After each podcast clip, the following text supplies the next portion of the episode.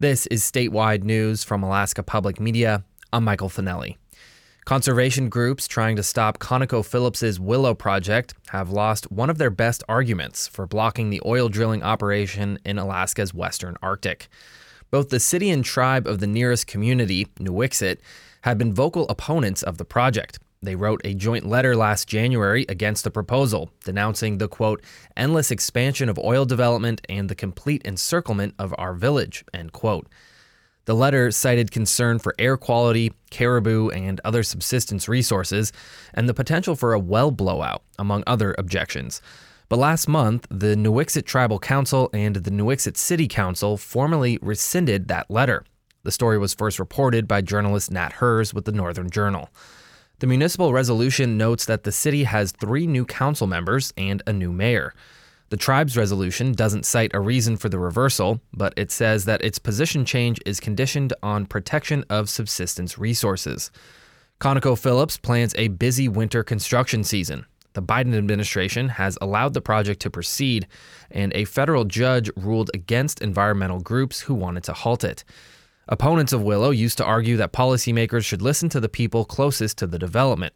Now, the tribe and city of Nuiqsut are on the same side as most other local governments on the North Slope, in favor of the project, or at least not against it. And Alaska's only health clinic centered on the needs of LGBTQ plus people has a new executive director. Identity Alaska in Anchorage serves patients both in person and statewide through telehealth.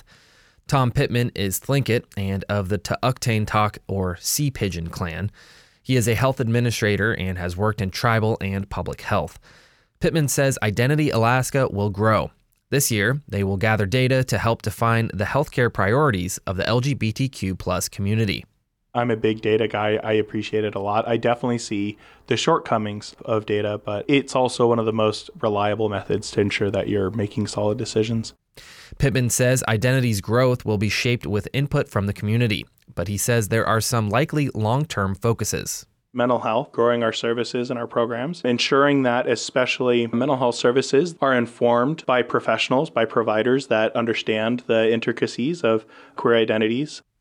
LGBTQ plus people may have healthcare needs that not all providers are trained on. That could include hormone replacement therapy for gender dysphoria or treatment for preventing HIV transmission. So, Pittman says Identity partners with organizations to train them on how to better serve people with a wider range of sexual and gender identities. And he says they hope to expand that work. This is Alaska Public Media.